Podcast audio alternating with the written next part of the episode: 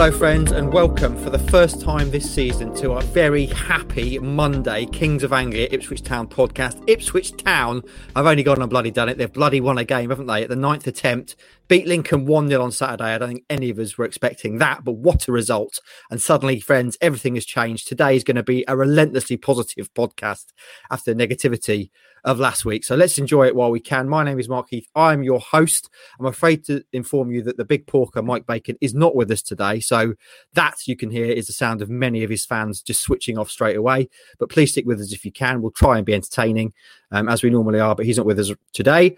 Those that are with us are the three guys who are at Lincoln. I'm going to start first of all with Roscoe, Ross Halls, the man with the camera sitting pitch side, the prospect, the prodigy, the man who captured Ashton going full beast mode, slapping everyone's hand or head, as Stewie puts, butting heads with people to celebrate American football style. And friend, you captured that video now has gone over 80,000 views on Twitter. It's it's well over in the thousands on Facebook and Instagram. It's the most watched bit of content we've ever produced. Fantastic stuff. How are you, Ross Halls? They did it, did they? They done it.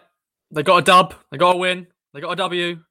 And um, I didn't get hit by Mark Ashton because I was very close to getting hit with one of his fist pumps. But um, I tried my best to keep a distance. But uh, yeah, what a moment. And uh, what a weird feeling on a Monday after a win. Strange, isn't it? What is this? What is this strange feeling that I'm experiencing? Oh, that that's right. It's positivity. Um, boys, the positive pair, the gruesome twosome, double trouble, thunder and lightning. Andy Warren, I guess you'd be thunder. Would you be lightning? I don't know. Um, Pochi, how are you? I'll be whichever of those you want me to be. Um, I'd have loved it if Ross had been laid out by a by, a, by, by a stray fist pump, just and the video and the video just went black. Yeah, good work, Ross. By the way, we watched. We had a. We were watching you from the stands. Um, put, a, put a couple of little bursts of speed in to keep up with Mister Ashton to sort of do a little dart to get ahead of him and get that. Working hard to get that content. Yeah. A photographer gave up. Steve Waller, photographer. He, I think he gave up halfway, didn't he? But Ross, nope, sticking hey. in there, skipping around. He's getting it all. Roscoe's a younger, more virile man, and therefore he proved that. Uh, and we'll, I want to talk about that at some point, boys, because obviously that's um, sparked something of a debate across social media. But we'll get to that towards the end of the game. You've already heard his dulcet tones. The doctor is with us as well. Stuart Watson, sporting what what you described as a what did you call it? A, a succulent a plant just over your left hand shoulder, which is unlike anything I've ever seen. Sporting it suggests I'm wearing it. I'm not wearing a plant. Um, True. I have I have a new. I've started adding a bit of greenery to my spare bedroom. Spend a lot of time in here in this little office setup. So yeah, added a few succulents. I, I described it as a plaited succulent. I That's don't right. think it's an aloe vera, but it's um, viewers of this will see. We'll see that in the corner here. If uh, if you're only listening to this, it's well worth watching the video as well, just to see Stu's unusual plant because it's unlike anything I've ever seen. I'm not sure how that's going to grow, Stu, because it is literally in, intertwined. Uh, no, me neither. This was um, uh, yeah, a, a, late purchase. I saw a lady selling them on a, on a, market stall as I was wandering through town the other day. I thought I'll have that. Impulse. Um, it, it needs watering. I, I don't know if I'll remember to to do that, but Excellent. Coming coming soon, KOA spin off gardening with Stuart Watson. Um, let's yep. talk, boys, about Ipswich Town winning a game because we've not been able to do that this season. And it's tremendous. As I say, um, last week's pod uh, was a little bit and necessarily so because of the results and also the fan social. Bloody hell. I'm pleased. The main reason I'm pleased that we won is just so those, those guys can cheer up. Jesus, Ross, we're getting relegated. It was it was un- unbelievable stuff. Anyway, we're not now. We're going to win the league. We're soaring on to win the league, twenty five to one. Boys, I'm going to start with you, Stu. Ipswich Town won one 0 at Lincoln. It was, I would say, unexpected. None of us predicted a victory. Certainly, um, in terms of the way the season had been going. Your opening thoughts, please. Brilliant relief all round. I think relief is the word. You could you could feel that amongst the fans. You could see that in Ashton's celebration first of all, really pleased for Paul Cook on a personal level after the, the difficult week he's had with his father passing away on the Thursday, and then he's had to do three football matches before he's even been able to go home and see the rest of his family. So we do often forget that football managers and players are human beings and not just the names and numbers on the backs of their shirts. And so, really pleased for him. Just pleased for everybody associated with Ipswich Town. Um, it felt like a big moment. This, I think, if this goes on to be the season that we we hope and still believe that it could be, this is this will be a really big moment that we look back on. Um, one 0 That was exactly the sort of result and performance that Ipswich Town needed. Um, had a bit of everything. First first half, I thought they looked like they were beginning to click more as an attacking force. Yes, they've scored lots of goals in previous games and played some decent football, but this looked a more structured, joined up attacking performance in that first half. Second half was all about the sort of defensive work, and um, they looked like again they knew what they were doing a little bit more. There was more aggression, there was more edge to them, and I'll be honest. Although it felt a bit nervy those last seven minutes, Lincoln Lincoln were desperate in terms of their attempts to get that that equaliser. Ipswich had, had navigated the toughest moment in the game. They slammed the door in their face. They fully deserved this win. Mm. Can I tell you who else was happy? Both of you. Stewie and Hutchie. Little after the game, I know you boys are hardened football journalists, cynically hardened over years of covering football and the various things in the game. But I could tell there was a little glint in your eye in your little reaction video at the end. And obviously, Hutchie then decided it was time to take on the challenge of the Beast, which we're going to talk about in due course. Little celebration amongst yourselves. Peek behind the curtain time, boys. Um, I changed my tradition as well on Saturday. I want a town to win so badly. Normally, I I follow it through Stewie Watson's excellent tweets but I thought, no, when I do this, Town end up conceding late on. Um, so I'm going to sit and watch final score on the TV. I had the I had the win gift ready to go on KOA, and then of course there was about four years of added time. I thought, what's going on? Um, and then obviously they finally they finally got the uh, the result. So that means now, boys, every Saturday I'm around, I'm going to have to sit and watch final score um, until Town lose. So there you go, Hutchie. How was it for you? Who's on final score these days? It's not something uh, I'm ever uh, ever ever able to watch because we're always was, at the ground. It was it was Carlton Cole, Dion Dublin, and the bald geezer uh, presenter. Is Jason, his name Jason Mohamed? That's it. Yep, that's he's him. good. I like I like him. He so was quite got, good. Yeah, got Jason Mohamed. You got the present the host of Homes Under the Hammer, and then Carlton Cole. Why wouldn't why, not? Why, why, wouldn't that be the Saturday afternoon lineup? Um, yeah, it was like Stu said. I, I think this was the exact way that they needed to do this. Not not winning kind of a Wild West shootout three two like all the other games because they they answered a. I don't think you can necessarily say at this point all these questions are definitively answered. Um, but as a as a one off game, they answered a lot of the a lot of the questions that we had going into it. Can they can they hold on to a lead? Yeah. Can they keep the other team out for an entire game and keep a clean sheet? Yeah. Uh, can the fullbacks not calm down a bit and and not leave the gap in behind? Yeah. Can the midfield control the game a bit more? Yeah. And they did. And they answered all of those questions, all combined to get the job done. And, and for me, that's a lot more, fills me with a lot more confidence coming out of it than it would have done if they'd come away winning 3 2 in another mm-hmm. kind of Wild West gunfight where the, the last shot wins it. Um, yeah, feel good. Superb. Um, Roscoe, your your first thoughts before we get into the the meat and gravy of the actual game. And breathe because that at a time I was filming that whole at a time. I was like, "Come on, come on, ref," because I wanted to get the the celebrations of the fans, and I was like, the amount of times I had to stop it because I was like, "Okay, we're not. This is not going to end yet." And I think I did it like four or five times because I was just waiting for that that sheer relief from the fans. Um, but as you know, Hutchie said, a clean sheet. That's another big bonus for me to keep the team out. Lincoln, they're known for scoring goals, and we were able to keep them out. You know, last time fans were actually at Lincoln, we lost 5 3. Um, and then, of course, something else happened after that, which included five, but we won't get into that. But um, he's one of our own. He's one of our own. And you know the rest. Macauley Bonne again scoring his fifth goal of the season. Ah, oh, what a header. What what good cross from Coulson. Although I watched the back, he has got a lot of space. Lincoln didn't close him down very quick enough, but um, he actually slipped as well, Coulson. So luckily he, he got the ball, whipped it in, and yeah, Macauley Bonne with a header. But um, just uh, just breathe. Finally get that first win of the season on Buzzing Boy. Foul it was, mate. Never a goal that foul. um, and it, we'll, we'll, come on to that. Stewie, let's get into the, the actual kind of analysis of the game then. I guess the main talking point going into the game, without doubt, was this was the game we were going to see Bersant Celina in some shape or form. I think we all probably expected him to come off the bench, but he started. And the other kind of interesting thing that happened when I looked at the team was, of course, Hladky was was in goal, which which none of us predicted. Walton obviously got a knock in training, and we all collectively went, "Oh no, that's so Ipswich Town." Um, but no, it worked out. Hladky got a clean sheet, uh, and Celina started. Your thoughts on on those talking points and the team as a whole? I was watching Celina very closely in the warm up, and he has got a steely look about him at the moment. He just, well, the rest of, normally they sort of split into two groups. The defenders go and sort of one of the coaches chucks the, the ball up in the air and they take it and turns to head it away, and then the rest kind of go and um, pepper shots at the goal and working on their shooting. There was a, a three way split this time where Celina very much at the middle of a little warm up group, including uh, Fraser, Evans, and Carroll, kind of went and did their own sort of really sharp one touch pass and movement just sort of in, in a box in the middle of the pitch. But Celina was very much the sort of the middle man of that. It was kind of working off, playing off of him.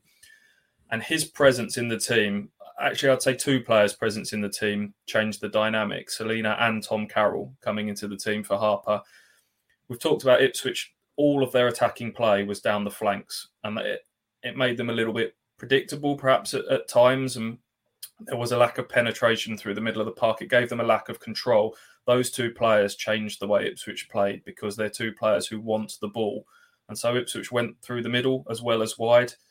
Um, and Celina flashes of his uh, undoubted ability. We saw that there was one really well weighted through pass for, for Burns in the first half when when Burns fired just over a really sharp one two with Fraser to, to burst into the box, and there was a last ditch tackle on him. And then, understandably, he sort of faded second half. First of all, they moved him out to the left, and then eventually he came off. Uh, I think around sixty five minutes, um, which helped. But if that is Bersant Celina He's not even half fit, is he? Let's be honest. He's had no preseason at all. He's had uh, COVID, a, a heart-related issue, off the back of that. For him to go straight into the starting eleven and to perform to that that level excites me about what's to come. Mm. We talked before the game uh, and have talked all season about the number 10 position at town being a real problem in terms of just not being able to get into the game. Celina was in that spot on, on Saturday. Uh, is that the kind of best that you've seen it, it played thus far, Stewie? Yeah, Definitely, and I think it affects the players around him as well. We've talked a lot about Scott Fraser not being suited to playing wide, but I think Celina brought the best out in him because those two sort of naturally interchanged at times. Fraser wants to to drop in on play on the inside. Celina's natural tendency is to drift out to the left at times. So those two look like they had a bit of an instant rapport there. A couple of really nice Scott Fraser sort of inside left crosses that kind of bent their way across the box at times. So yes, of all the sort of number ten options so far, that was the he was involved far more than than any of the others thus uh, thus far. So as I said right at the very start, this looked like a more sort of joined up, structured team, more players that were sort of playing in systems that were, were suited to them. Mm. Now, Hutchie, I've waited to ask you this question because it's only right I asked you this question. My friend, we are living in another period of the Denascence. Janoi Donacien comes in as we as we speculated he would for, for KVY, he'd been struggling a little bit.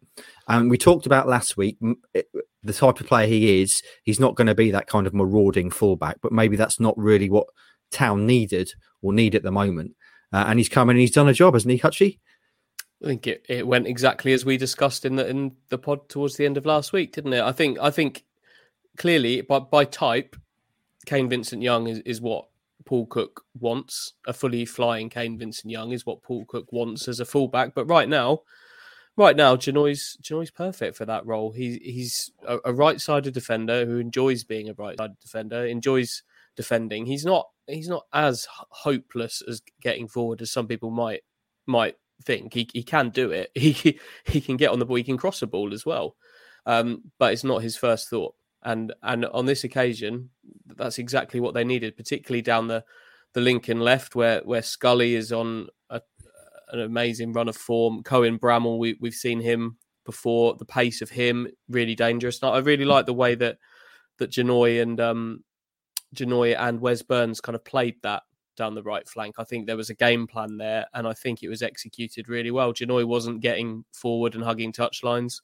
He was kind of tucking in a little bit deeper to, to stop the runs of Scully coming towards goal. Yeah, there were times he got the ball, but that's always going to happen. You can't stop players getting the ball completely, but mm. they hmm. blocked off those runs. And then Burns' job was to to kind of look after after Bramall and his his pace going down the outside. And I, I think sometimes you maybe looked up and thought, oh, he's getting a bit narrow here, but I think that's what they wanted to do. It's how it looked to me anyway. And um, yeah, it worked out. It worked out really quite well on on Celina and the number ten. I, I don't think you're going to get anything else from him but to be involved in that position because I don't think he would allow his teammates not to give him the ball, which as a number 10, I don't think you can bypass Bersant Celina. So that, that's why I think that one that one worked out a little bit a little bit better. And uh, remember as well when when Celina was here before, he isn't a player that kind of dominates games from from memory. He's not kind of a player that's kind of constantly the main man on the ball all the time doing it. He's a big moments player. Um, so that so to see him kind of popping the ball about one, he's very much one touch player, isn't he, Stu? Like everything he was doing was one touch, quickly recycle the ball, move quickly. But then he produces a big moment, and that's what he did so many times during that loan spell, and what hopefully, hopefully he'll be able to do um, in the future. Can we reflect also on your player ratings, actually? Because let's let's face it, so far this season you've been writing three far more times than you'd like, but this game there was a flourish there were sevens, I think, were the lowest. There were plenty of eights, and there was a nine as well. Cameron Burgess. I thought, yeah, for, I, I, I think the consensus has been that Janoi was uh, the man of the match, which I'm I'm fine with. Um, but for me, Burgess Burgess was the, the man I was most impressed with. Some may, maybe eights and nines are a bit high for for the actual performance and what was produced, but those player ratings, it's about an aura. It's not. Mm. It's not. It's not a defined number system. This is an aura. So much goes into it. This feel touch, aura, mood, all com- all combines, and that and that and then it just come it just comes out because on on the day, just how much pressure was on Ipswich going into this game. To like every game that's going on, the pressure and pressure to get this result is building, and and those those numbers maybe reflected how they handled that. But yeah, Burgess Burgess a nine. I I think for me, he got his head on everything. Um, he did it in the first half as a centre half, and then he did it in the second half as a as a left back as well. The obvious thing when when Coulson went off, we were probably you would assume that that Janoi would have gone to left back, and um, Luke Woolfenden would have gone in at right back. Um, but then you think about it a bit more. Actually, they've prepared Janoi Donacien all week to play this kind of right-sided role against Lincoln's left. Don't take him out of that. He's doing. They're doing a good job. Leave him, leave him in, and that meant that Burgess had to go to left back. And um, I think he I think he did that job just as well there as he did in the centre. So nine. Yeah, I think um, Donacien and Burgess were were probably the ones that kind of caught the eye the most because of you know Donacien's had one of the league's most informed left wingers in his pocket. Um, Burgess, like every time that Lincoln air raid siren sounded to to signal a corner coming into the box, there was Burgess to head it away, and then adapted really well to left back but there's a couple of others in there that I've got to mention as well. I think you mentioned Hladky there that we haven't really spoken about so far. That is real character to kind of recover from the start of the season that he's had, where everyone's he looked like he was mm-hmm. completely overawed stepping up from League Two. He's gone from a starter to them signing a goalkeeper on deadline day to dropping not only out of the 11 but out of the 18 completely. And fate means that his chances come. Tomas Holy has a night to forget against West Ham under 21s on the Tuesday night. Christian Walton goes over in training on, on the Thursday, we believe. I think it was Thursday or Friday um, before the game. And all of a sudden, he's back in goal. And um, you could, could easily have been sort of a bag of nerves coming back into this. But okay, he didn't have loads to do in this game. His goal wasn't peppered. But I just thought he had a lot more of a calmness and composure about him. Every time there were shots down his throat, he just he, he just snaffled everything. It, there was a really confident punch from a corner early on in the game. So credit to him. And I think it certainly helped by having two aggressive centre halves in front of him. And I want to give a mention to George Edmundson as well, who was part of, you know, this is a team that conceded five goals seven days earlier against Bolton, and there was a moment I, I would I looked back at sort of a moments that set the tone in the game, and in the 12th minute, George Edmundson, George Edmundson absolutely smashed Tom Tom Hopper, Lincoln's big centre forward. It was a real sort of forearm smash about you know, charged out of the defence and, and left him down on the floor. That was around the time of the Hladky punch, and that was like, okay, the two centre halves have, have listened to Cook. They've got to be a bit more aggressive edge about them today. There was, um, you know, a couple of moments where they they really combined the two centre halves to to really sort of charge things down and make big blocks. And um, yeah, uh, that that whole defensive unit, massive credit to them. It was like night and day from the Bolton game. That's the sort of thing that gets you going, isn't it, Stewie? Being a, a centre back yourself, a big forearm shiver from the centre back. I also yeah, there was one right on half time as well. Coulson came across, and that was right in front of the Ipswich Town fans, where Ipswich had, had had the better of the first half, no doubt about it. But then there was a little five minute flurry. You're just thinking, come on, get to half time now. You've you've got in front. You're playing well. And there's that little, well, can Ipswich hold a lead? And Coulson charged across, bang, smashed someone right in front of the Ipswich fans, and then the ball fell to Lincoln again. And I think it was Edmundson there to come out and make a really big block as well. And those are those are the moments as much as the goals and the attacking play that that makes successful teams. And Ipswich had had the ugly stuff in abundance, and that's that's yeah, that's the stuff that got me going on Saturday.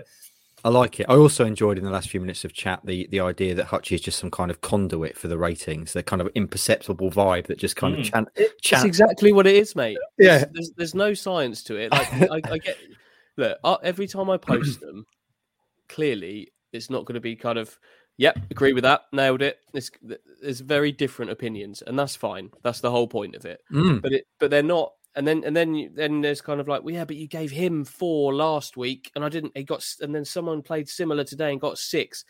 Doesn't work like that. It's all on vibe. It's all on take take the occasion, take the performances, give it a bit of a go, and, then, and, and, that, and that's and that's how it and that's how it comes out. Don't compare the games. Also, also, Andy is kind of finishing a match report and sort of crafting those at the same time, so yeah. that they have to kind of come sort of they have to kind of come from the brain all the way down the arms and out the fingers just at, just at speed. There's not a lot of time for kind of a uh, great deal of thought. Um, Does, doesn't need to doesn't need to be mate. Doesn't need the thought. It just comes. It just uh, comes. Uh, Andy, am I right in thinking that Cameron Burgess has gone from a three to a nine in the space it's, of it's seven quite, days? It's quite a jump. I'm not. I'm not convinced that that's ever happened before to quite that. Um, to quite that extent. Um, I think Hladky's probably jumped probably four marks between two appearances for him. Edmundson would have gone up four uh, in between two appearances, but three to nine, three to nine is um is quite impressive an astronomical rise. And I just want to reflect on the fact I think you just did a Kylie Minogue dance move there when you were uh, kind of motioning. Yeah, that's kind of that's how you do it. Really, it's like channel your inner Kylie, bit of Dannii Minogue yeah. as well, and and then that's just how you do it. Um, get get the old hot pants on. Why not? Um, exactly, your manscape hot pants. What, given, given Cameron Burgess grew up in Australia, that's also quite apt as well. Oh, we're, yeah. we're, ticking all the boxes perfectly. Ticking all the boxes. Astronomical rise, Roscoe. Unmute your mic because I'm coming to you and only you for this one. And then we're going to have oh, a little, little, session. I want to take a small minute of appreciation for Macauley Bonne. We mentioned astronomical rise. He came into the season probably as the consensus backup striker. He's now absolutely on fuego. Five goals already this season. Should be six, obviously. He's absolutely smashed the ball into net in this in this game. Appleton saying it's a foul, absolute nonsense. To, to take the title of a, an IT crowd episode, are we not men? This is a man sport. Clear him out. Be stronger, Lincoln defender. What are you playing at? That was never a foul, was it, Rossi? No, it's, it's you know it's a great cross from Coulson, as I said before, and Macauley Bonne's just going to win the ball, and yeah, he's just bumped into his defender and he scored. So um, I want to mention, I didn't mention earlier, I did go for a defeat for this game. You did, so yeah. I want to say I was proved wrong by Ipswich Town and Paul Cook and co. Um, so well done, boys. Well done, because I went for a 2 0 defeat. And uh, yeah, I wasn't expecting us to score at all. They'll be happy uh, to talk, I think. Yeah, that was, yeah. that was pinned up in the dressing room beforehand, I think. yep, I think so. But uh, yeah, Macauley Bonne is, um, wow, what a start! Can we sign him up now? Can we? Can, can he sign? That's the Could thing, isn't it? That's the thing. It's straight away as you're thinking we need him. we had that chat on the way home. What what do you do at Ipswich? Is it cheaper to start negotiating this Yeah. now or or leave it further down the line? Um, I don't know whether there is a a kind of a first buy option or an agreed price in in there with with this loan. I think from a QPR perspective, it's going to be very difficult to. Um, I think Andy said you don't send a 25 year out on 25 year old out on loan normally if you've kind of um, got great plans for him going forwards, but even less so now. How do you reintegrate Macauley Bonne where his heart and mind is so Mm. firmly with Ipswich Town? I think this might be one where all parties realise that this has to happen. Let's come to a, a sensible conclusion. Um, it's just, yeah, uh, what, how they get this done and when when they get this done. But um, yeah, never as a loan player felt less like a loan player. Hey, he's um, the town fans love him, and rightly It's- so. It's a match made in heaven, isn't it? And I want to I want to pick up one of your lines from your um your Stu says bit, uh, Stewie, where you, you refer to him as as fans kind of never, or certainly not in recent times, have fans fallen so deeply in love with a player so quickly. Um, and it really is that, isn't it? It's, you, you feel like there's kind of a special sort of vibe going on um, without getting back into into Hutchie's ratings and imperceptible feelings and stuff. But it, it's a beautiful thing, isn't it, Stewie? Go on, Stu, do it. I'm not. I'm not no, definitely not. Go on, Stu, twerk. oh, what have we become? Um, yeah, it's great, isn't it? Uh, The, the whole kind of one of our own chant has maybe got a little bit, dare I say it, sort of overused in football. Anyone who's kind of come through an academy gets Mm. gets kind of that that fanfare, despite the fact that they may have grown up supporting another club and and whatnot. Um, Macauley Bonne is a bona fide Ipswich Town fan. The way he talks about them, the passion that comes across, it is like they've literally just stuck a shirt on a on a fan and put them out on the pitch. Um, and he's a goal scorer as well, isn't he? You know, it's um, seems to be in the right place at the right time. It's not just the goals that have impressed me. It's the he talked about having that extra ten percent playing with the Ipswich Town badge, and you can see that the way he's pressing high. Again, there was a moment in the first half where um, he charged down a centre back and then he turned and saw that there was nobody within sort of 10, 20 yards backing up that press. And he really berated his teammates to say, come on, we got to do this together as a unit. And that's that's infectious to, to the rest of the team. It's infectious to the fans. Um, yeah, what a great what a great signing he's been. Mm. Never a foul, was it, Hutchie? Ridiculous.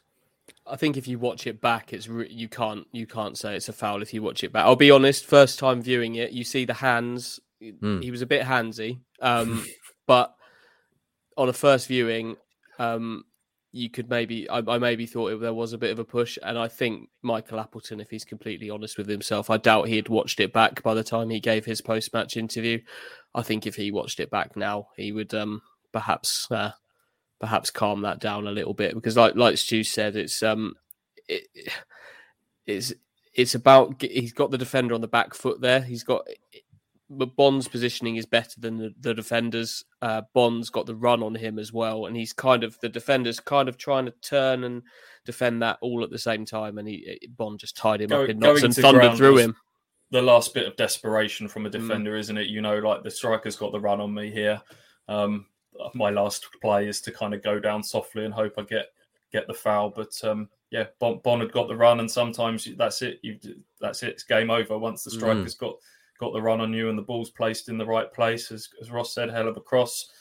Um, that's it. Game over. So um, yeah, goal hundred percent all day of the Ha- week. having a player like him right now is, I think that's been so useful to this Ipswich squad, given that it's all been maybe Celina's helped that a little bit towards the very end of that transfer window. But the way this team's been thrown together during a summer, complete players that Ipswich fans have no attachment to whatsoever, an entire team of them put together.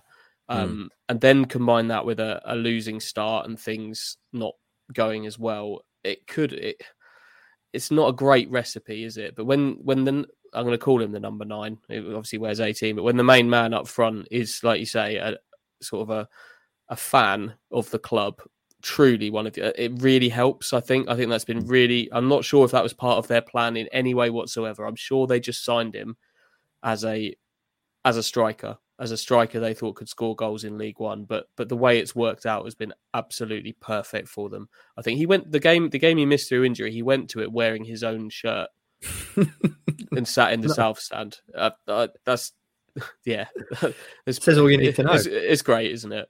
Yeah. Um, I want to stick with you, Hutchie, because um, another one of the narratives going into the game was, of course, the first time that Town face Teddy Bishop. You had a chat with him on on Friday via the Lincoln presser, and he talked about his exit from Town being brutal and a bit disrespectful. Um, before we move on from the game and other things, it's definitely worth reflecting on that. So, can you talk a little bit about that? Yeah, um, yeah, had, had a good chat with Teddy, who is clearly in quite a good place. I think he's um, I think he's quite happy with how things worked out in the summer. As he said in the in the piece, is there's an acknowledgement from him as well as from the staff here that a fresh start was perhaps needed for him. I think he agreed with that.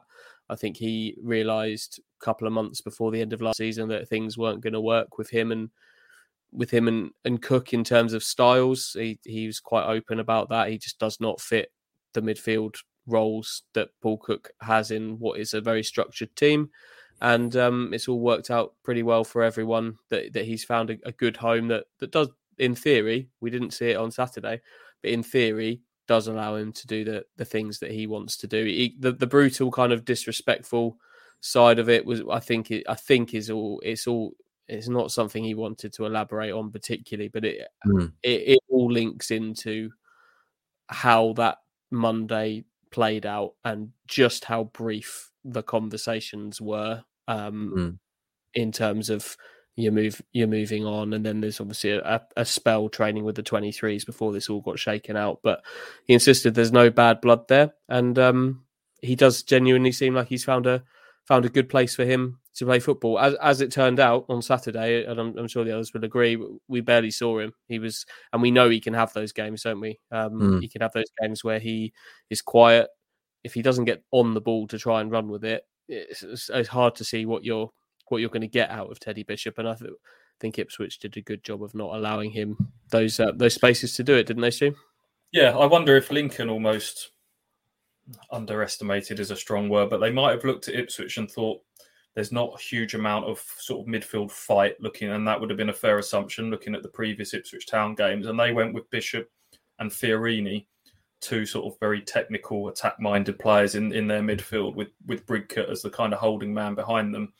But I think that that sort of the that changed. Obviously, the the, the dynamic of the Ipswich Town midfield changed, and, and maybe Lincoln was suddenly the team that lost a bit of um, midfield control in there. Teddy was very quiet and uh, he got subbed off and got a little bit of stick from the Ipswich fans uh, behind the goal, which surprised me a little bit, um, given, you know, despite sort of the injuries and, and how his Ipswich career drifted, you know, he was someone who'd been at the club from a very young age, was a big part of uh, the playoff season a few years ago. But um, uh, there you go. There's new heroes to get behind now for, for Ipswich Town, as we just discussed with, with Macauley Bonne. Mm. Um, so yeah, Teddy Teddy was very quiet. We didn't uh, didn't really have a huge impact at all. We have and, to get used to this. There's more coming, aren't there? They're spread across the league, so we're going to uh, we're going to bump into a few more. James Wilson and uh, Jack Lancaster both in League One. Come up against them. Cup games. Gwion Edwards at Wigan. It's uh, it's going to happen. It's going to happen course, a few more times. Of course, the Papa John's Trophy. That's the big one. Of course, of course the uh, the Luke Chambers Cole Skuse testimonial game. Um, Rossi, before we move on, I just want to reflect on midfield. There, Stu's talked about midfield, and that's obviously been a, an area of concern for Town so far this season. Essentially, what we're in the process of now is a kind of audition process for who's going to partner Super Sam Morsy. Um, Tom Carroll's coming on Saturday, and he's put himself in pole position, hasn't he? Definitely has. But then Rekeem Harper, I can't get my words out. Rekeem Harper, the dream, mm. um, he played in number ten you know, he came on. Did he replace Celina or he replaced somebody? Yeah. Um, but no, I like Tom Carroll. um, I think when we did our transfers, you know, ratings, I think not many of us put him very high, but uh, he's impressed me. Um, he was very controlled in that midfield. Um, and yeah, maybe he will battle Lee Evans out for that position with Morsy. You know, that, that could be the new partnership. So Mm. Yeah, we'll have to wait and see. It's, how many games has Morsy got left? To one more one, game, is it? One more game, yeah. So Doncaster's yeah. the game. He'll come back in. Yours, tr- yours truly put him in 18th of the 19th signings. Once again, showing how little I know. Absolute disgrace. I did um, say in there that I thought he had the, the potential to. All right, the, Stu. yeah, yeah. No one likes to, no one likes to show off. No, I said this. Yeah. Come on, mate. I put him in fifth. Yeah, whatever. Um, he was. Yeah, but... uh, it's going to be very interesting, like you say, who who he goes with there, because I think Morsy will is is nailed on to, mm. to come in. Um, Evans and Morsy have played together before. Is that the more experienced partnership there? I don't know if that counts for anything. I didn't think Evans Evans was improved, but maybe not enough. I think he's got to do more on, on Saturday to stop that being the uh, the the Carroll Morsy partnership. But um, mm. It may well be judged on just how, how it works on, on Saturday against Sheffield Wednesday before we go into that that Doncaster game. And just finally, before we move on for the game, uh, Roscoe's touched on it there. Rekeem Harper come on um, and played a slightly different role, and then Cook after the game and said he may have found a, a different role for him. Actually, so is he looking at, at playing him further forward now? Do you think he's decided hmm, he's not going to work in the in the two role? Maybe let's elevate him to the, the three. Where on earth do you fit him in amongst all of that? If that if that's what you're genuinely saying, yeah, uh, like he's not going to start ahead of Celina up there. There's like Chaplin um, Scott Fraser, Kyle Edwards not even in the mix. Um, I don't know. I'm not. I'm not sure we're suddenly gonna gonna see him starting as a number ten anytime soon. But it, it may just. I don't know. Maybe that maybe that means a tweak to the midfield, the midfield two. I don't know. Mm. Just just to allow him to do a few different things. But yeah, he came on and, and he was he was another one who, who sort of battled back. He gained four points on the old Minogue rating scale as well from, a, from a three from a three to a three to a seven. So, he played uh, as a proper ten as well. When he came on, you're thinking, okay, Ipswich are going to go to more of a, a proper midfield three with with the with the players that are on the pitch. But he played really high. He was playing sort of, you know, right off the striker, and um, looked a better player for having the shackles off of him. And uh, Ipswich could have killed this game off quite easily at two 0 and Harper was involved in both of those moves. Um, pulled the ball back for Burns, big tackle on the edge of the box. There was another move that he was at the heart of that was a kind of a zipped one touch pass where you're never quite sure whether Ipswich were in control of the ball, but that resulted in in Fraser's shot being held. So um just another little reminder that he is a good player and that you know there's been we talked about that sliding scale of the of rating the players and um you know people very quick to write off Aluko, Carroll, Hladky, uh, others, and and Harper was kind of sliding into that sort of territory, and that's another little reminder that he's a good player, and Ipswich have signed a lot of good players. That that bench was ridiculous for, for League One. You had Norwood on there, Pigott, um, who else? And then, like you say, you've got Edwards to come back, Morsy to come back into it as well, and that's not even in. You know, Jackson's now out of the squad. Nolan, Nsiala is still injured. Um, the depth of that squad really should sort of carry them through. You know, when when the games start coming thick and fast, fast in the winter time, that could be a real strength for Ipswich. Mm. Just just thinking actually ahead to the next KOA live whenever we can get back into a, a venue and do it properly. I think Hutchie on stage, Minogue hot pants with those boulders. Oh. I mean, that's what everyone wants, isn't it? Look at Stu. Exactly. He, he little, little musical interlude, maybe a way to, to end the show. Uh, I don't know. Anyway, I digress, boys. Any other notes from the game itself before we move on to matters post game? The, the scoreboard, the stoppage time thing was quite interesting, wasn't it? The uh, the officials didn't have the greatest of games, um, and that includes the fourth official.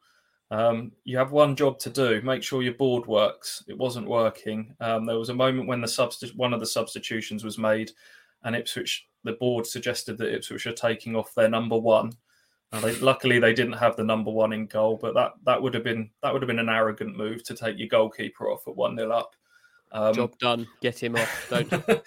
and then uh, when the stoppage time came up, we just had the board just had the two dashes along the top, and that was the only bit that showed. So we had no idea how how many minutes were, were being added on. I don't actually know how Ipswich found out themselves as a club. They tweeted eventually that there were seven minutes added on, whether they dispatched someone down to find out themselves. But um, that didn't help the nerves when no one in the ground really knew how indefinitely we were going to be playing for. You've only got one job there, really, haven't you? Surely they test that before the game, to, but they turn it on just to check it works. You'd, you'd imagine. Anyway, um, I want to I want to reflect a little bit, peek behind the curtain time, Stewie. Um, you interview Paul Cook after the, most games. Um, And last Saturday, after the Bolton game, he was obviously not in the best of moods, um, referred to it as one of his hardest days, which was quite a powerful quote at the time. Um, but little did we know, aside from the, the trivial matter of football, which of course is, let's not forget, trivial in, in the kind of grand scheme of life, he was going through something horrendous behind the scenes with, with losing his dad, uh, and then couldn't subsequently even go home and see his family because of the midweek game. Uh, again, another loss, another difficult um, time for him. So, what was he like post game? Because it must have it must have meant so much for him to, to get the win. I mean, you only have to look at the picture, the Steve Waller picture of him, kind of screaming down the lens, really animatedly, um, as if a weight's been lifted on his shoulder off his shoulders. So, what was he like post game? He's, he's, quite emotional, wasn't he? From what I've, I've read and seen.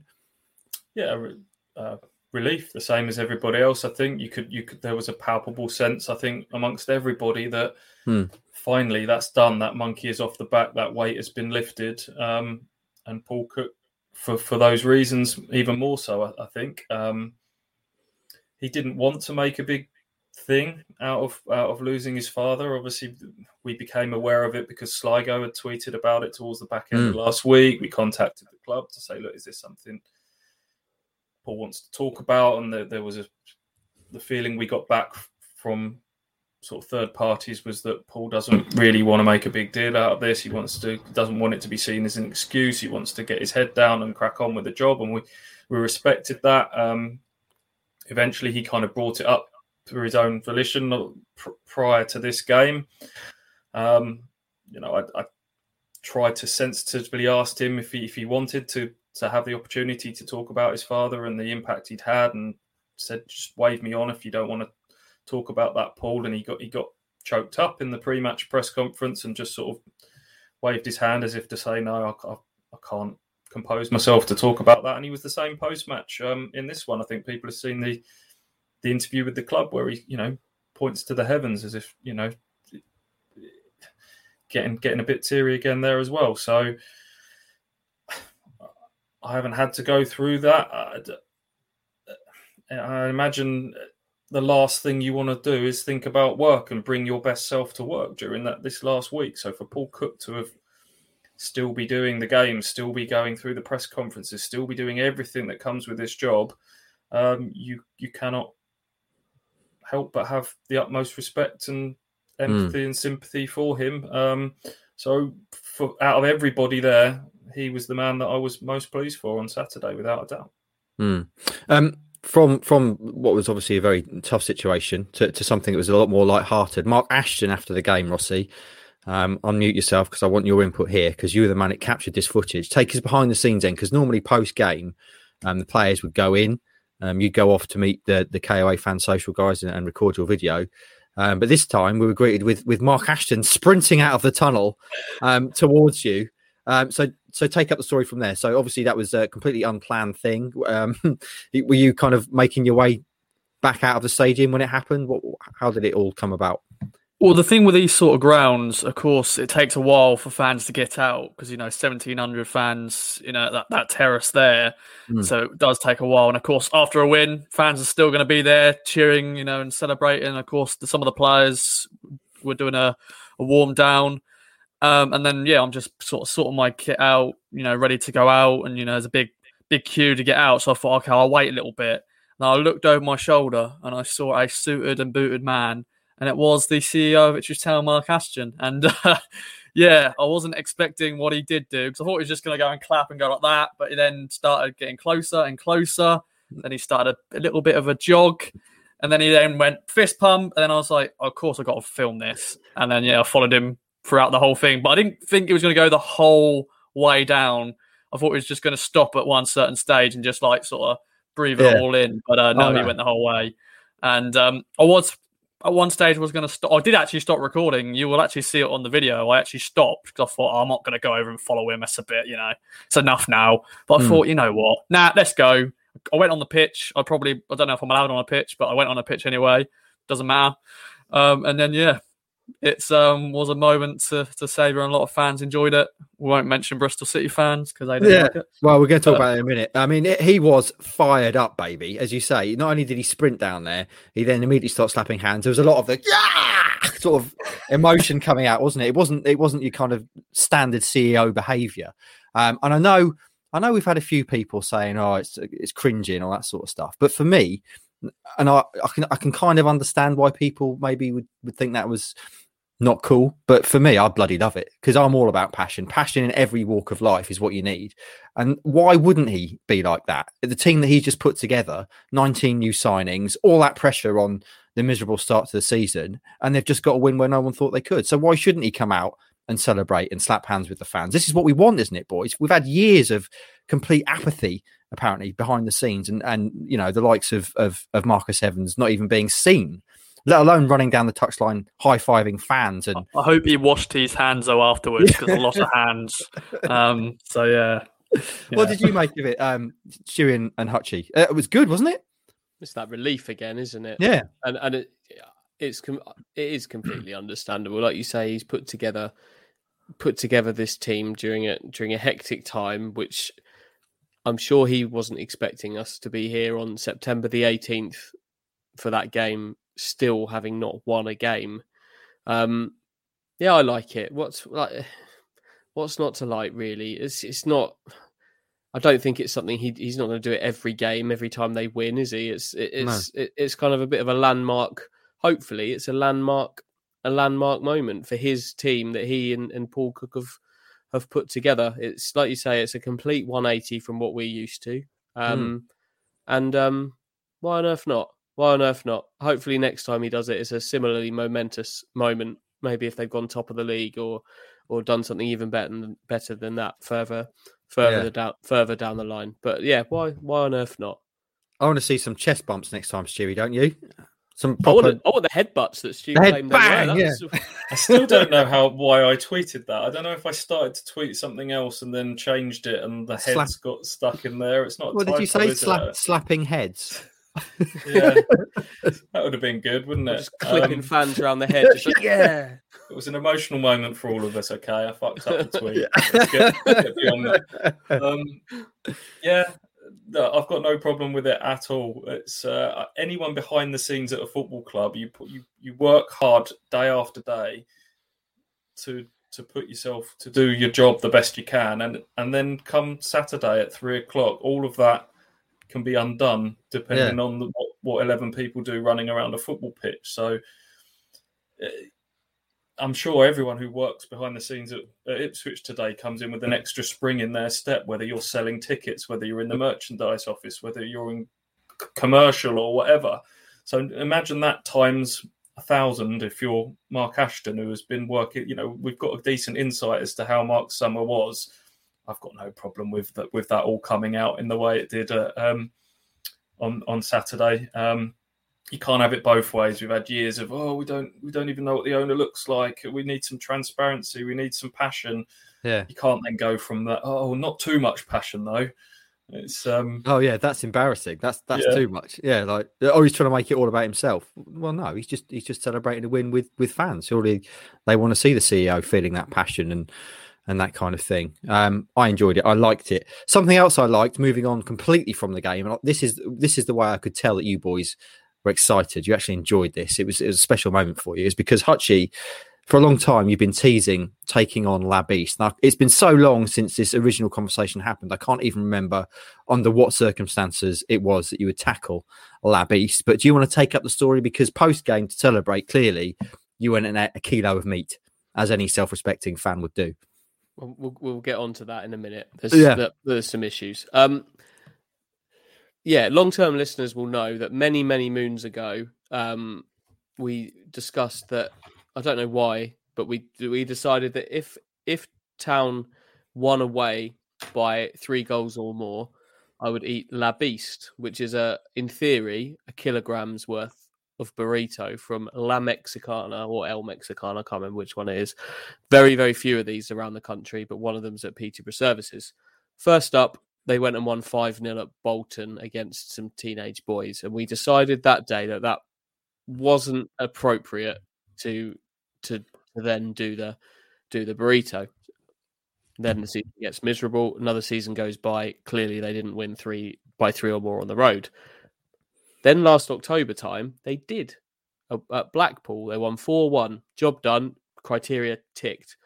But we couldn't do it because every, all the, everywhere was closed because of COVID. Like all of the all of the Elmex uh, establishments closed, couldn't do it. So this was actually the first the first genuine opportunity where um, it was on the table, it was there. So I so I did it. But I must say, I must say at this point, it was anyone that's seen Stu's wonderful pictures of it would think it's horrifically underwhelming because mm. I'm not I'm not convinced I'm not convinced there was a full kilo's worth of filling in there. Um, certainly not worth the price tag of ten ninety five.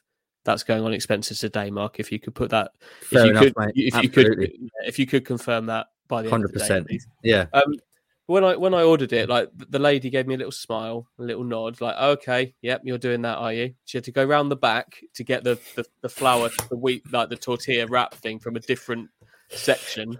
It didn't fit in the toaster because it was that big, so they had to toast half of it, then turn it round and toast the to just just to to warm it up on the other side of it.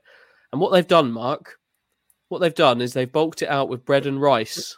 That's Oh. what they've done. So there was a lot of bread and a lot of rice, and I think they've just put the regular filling that goes in a normal large one of those, and then tried to uh, try to try to mug me off with it. Because I'll be honest, I'll be honest, mate, I, it was easy.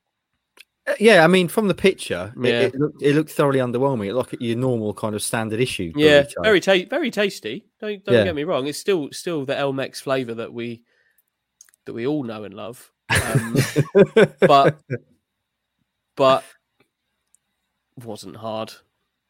Bit underwhelmed, if I'm honest. easy, e- e- easy, easy. So we need easy. We need another food challenge now for Hutchie to do once Town have spanked Wow. someone on the road.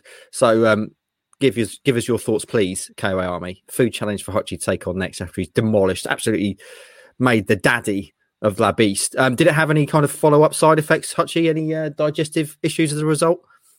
Nope, Superb. No. Constitu- constitution of an ox, Hutchie. Fantastic. all is all is well. All is well. Superb. Um, boys, anything else to mention from Saturday before we move on to something else very different? No? No other business, I don't think. No Excellent. business. Let's take this small opportunity then to promote our sponsors. Our sponsors, of course, manscaped.com. Use code KOA at manscaped.com for 20% off and free delivery. That's code KOA at manscaped.com for 20% off and free delivery. Loving the weed whacker at the moment. My nose is less hairy than it's been since I was about eight years old. Fantastic. Uh, and also, Never Lost at Home. The new Wolsey play is on now. The story of Ipswich Town's remarkable run to the UEFA Cup in 1981. Uh, musical show. Sounds tremendous. Go back and listen to the special podcast we did with Peter Peverley and Peter Rowe, the director and star of that particular show. That's running for a month. Get your tickets through the new Wolsey website. Tickets start at £10. Right then, boys. Um, something else uh, very different, which happened over the weekend, which had an Ipswich Town link, and I want to talk about because I, I love it. Um, Kieran Dyer on um, Celebrity SAS. You mentioned last week, Stewie, um, that it was going to be his big show last night, as we talk about here, Sunday night. And so it proved. He was front and centre. And it can only be described as a, as a rather dramatic show for Kieran um, because he'd basically been breezing through it, hadn't he? Uh, to the extent you think he's going to just go all the way to the end. Because basically, the people who don't make it are the ones they feature early doors. Uh, and you'd expect with his fitness and that kind of stuff for it to be something that he would he would thrive at. Um, and then last night, I don't know if you watched it, Stu. I'm hoping you did because I'm going to ask your thoughts on it.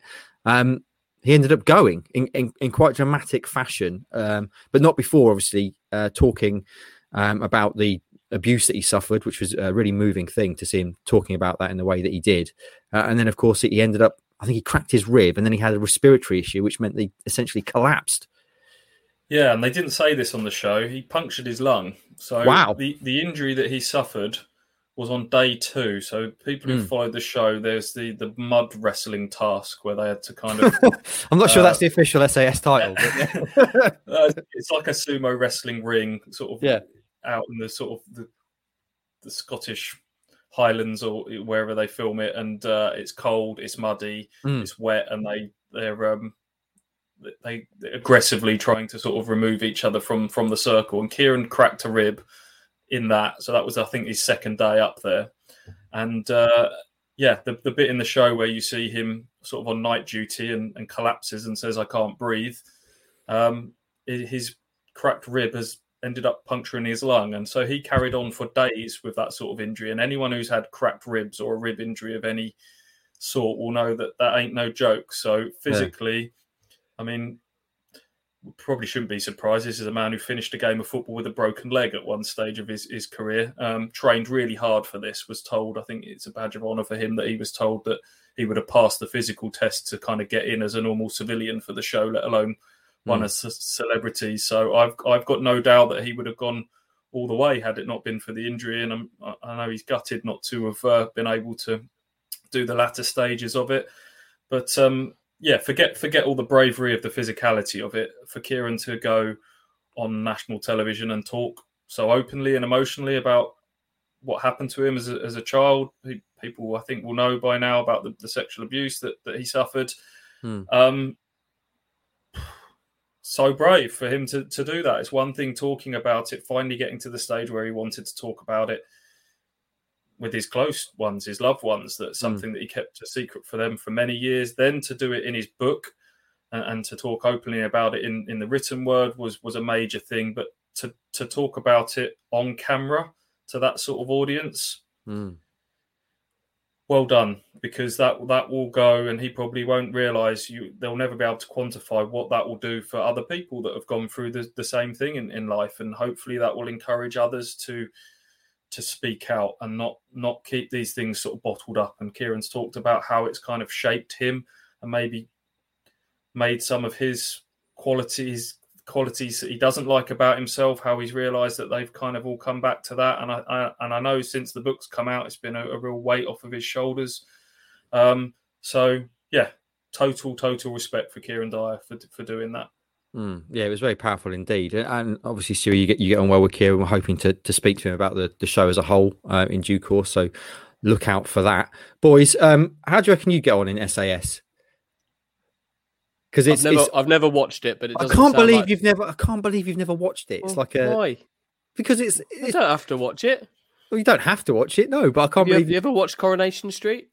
I have, yeah. It's oh, absolute well, dog. It's absolute dog shit. yeah, I've given up. I've, I've, got to say, I'm out. I'm out of that now. It's um, yeah, but you know, I've... you know, you know the premise, Hutchie. It's basically kind of a, a, scaled down version of the SAS selection, um, which, as you can imagine, I can imagine, pretty yeah. pretty difficult. Um, I love the show because it is so raw and, and kind of visceral. Um, and, and, the obvious question for anyone who watches it is, how would I do on it? And I tell you, my friends, I wouldn't do very well because one of my big, my probably my biggest issue is heights. I think I've told you before about how um, I once uh, on the on the London Eye. Uh, I reduced myself to a, a, small ball in the middle of the London Eye because it was too high. Um, oh, everyone's looking at their phone. What's going on? Is there some breaking news?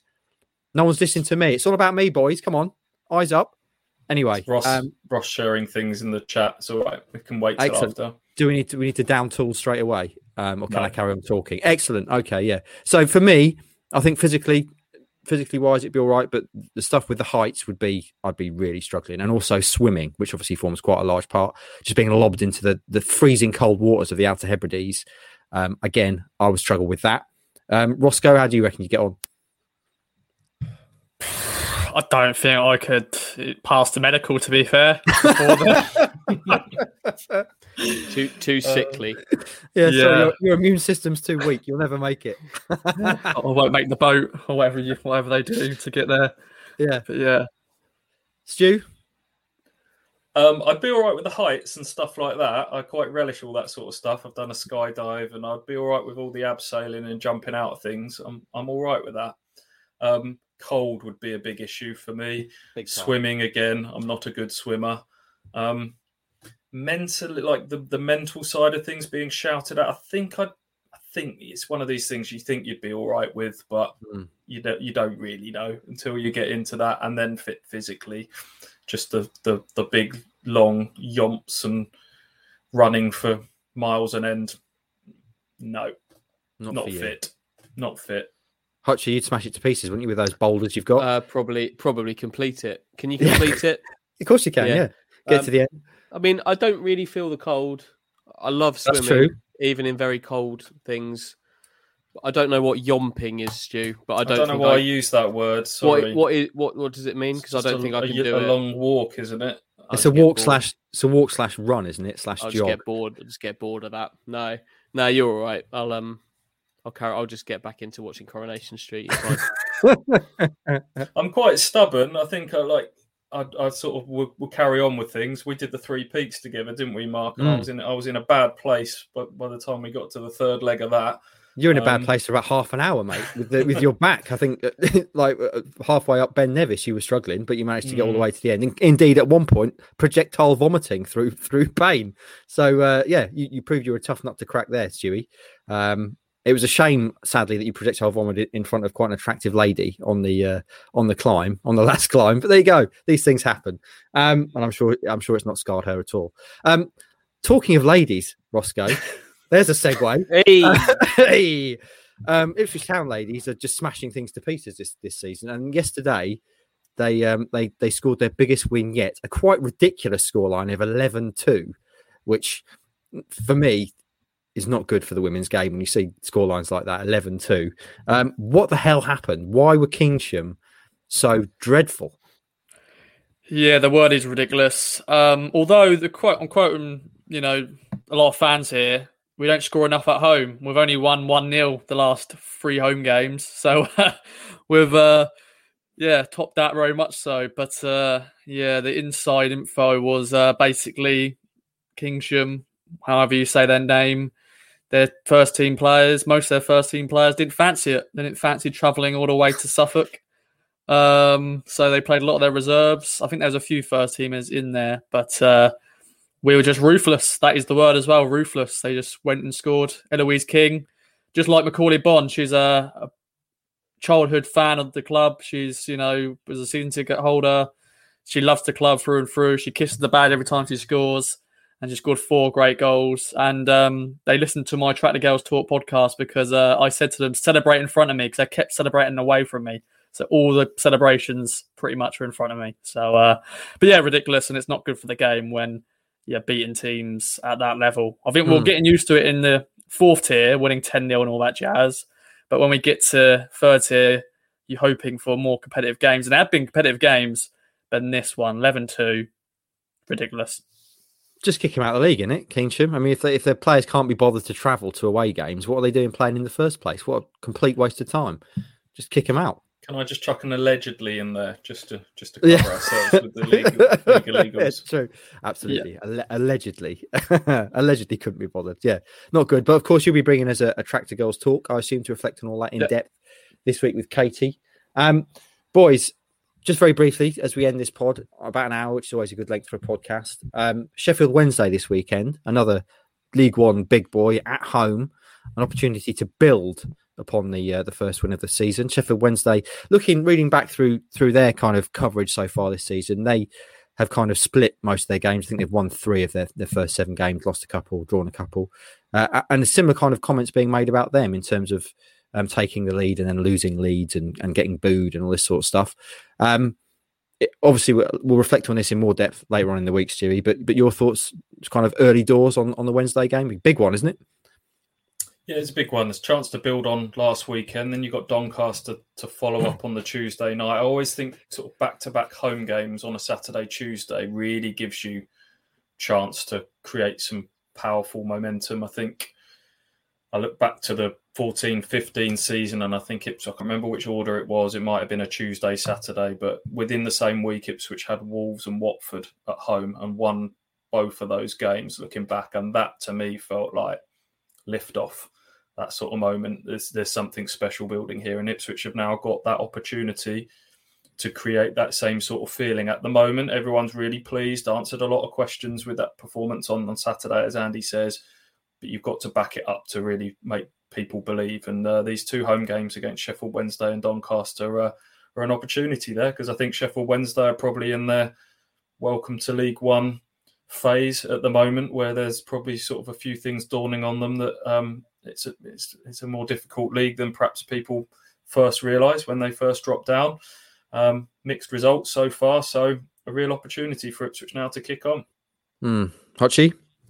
Exactly that. Really, it's it's got to be. You've got to do it again and again. They they they've got themselves into a little bit of a hole. Ipswich with their with their start that they've begun to dug themselves dig themselves out of now. They, they've got the first win, and, and it you, you need to build those habits now. They've shown some really good habits at the weekend and answered a few of those questions, like I said earlier, but not definitively. And um, start doing it now. Great, perfect time to do it. As Stu says, two back to back home games is a is a perfect way to sort of build a, a, platform. Four points from those would be decent, in my opinion. Um, six was great. Four would be just fine, and um, build it build a season starting from now, please. Mm. I see um, Berahino scored for Wednesday on his on his first start. He's going to be absolute different gravy at this level if he can get stuff together. Um, Rossi, looking forward to Saturday. Back to wins, baby. Back to oh, back you wins. get oh, okay. So you've gone from predicting defeats now to back to back wins. Yeah, and after the game, I'll go. Oh, they're they're all rubbish. They're not, you know, they're not good enough. Yeah, I'm, yeah. I'm a very fickle fan, but um, no, I think we, you know, the momentum and all that. Um, Bersant Celina, his homecoming. Um, I think it'll be a good game. Sheffield Wednesday, although their record, we'll get into this more later mm. on, but uh, they've uh, haven't won the last three games, so the normal town thing is to lose against a team who are doing poorly and getting their first win after a few games. So they lost against Morecambe. Morecambe, you know, they've got some good results so far. They got a draw against us and they're beating Sheffield Wednesday mm. at hmm. home for them as well. So, but uh, know. let's see if they can make it back to back wins.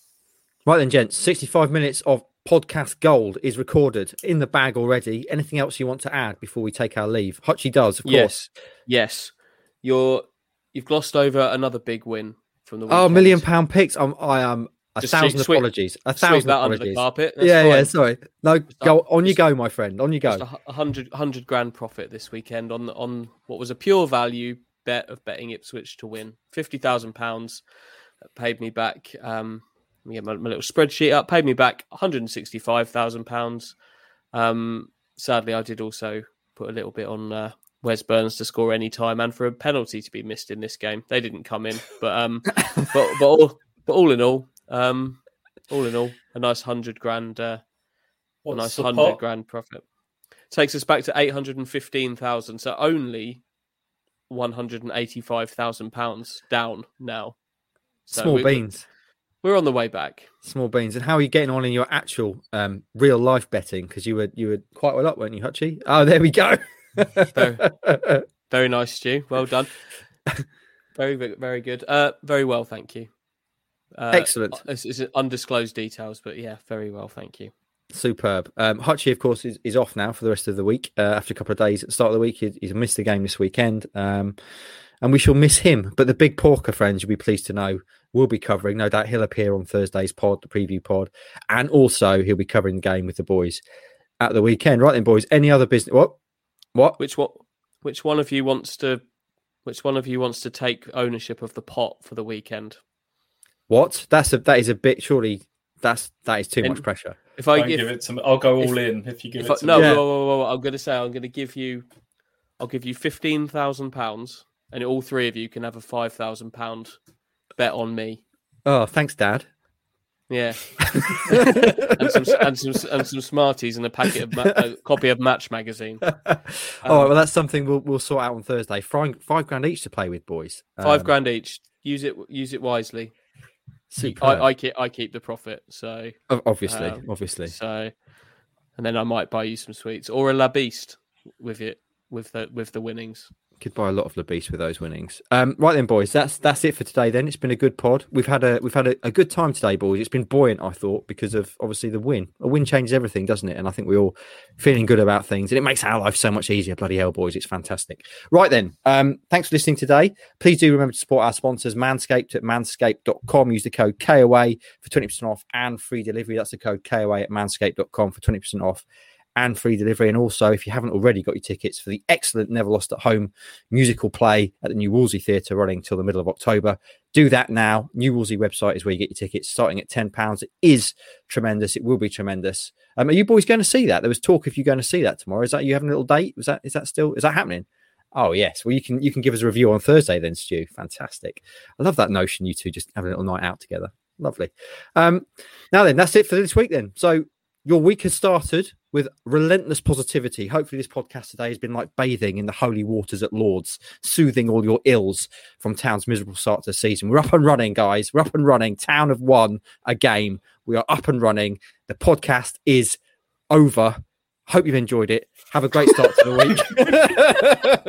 the podcast is over. On reflection, this is not my best outro. Anyway, have a great start to the week. We'll speak to you again on Thursday.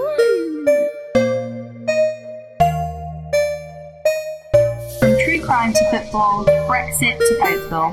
For more great podcasts from Archant, head to audioboom.com slash channel slash Archant.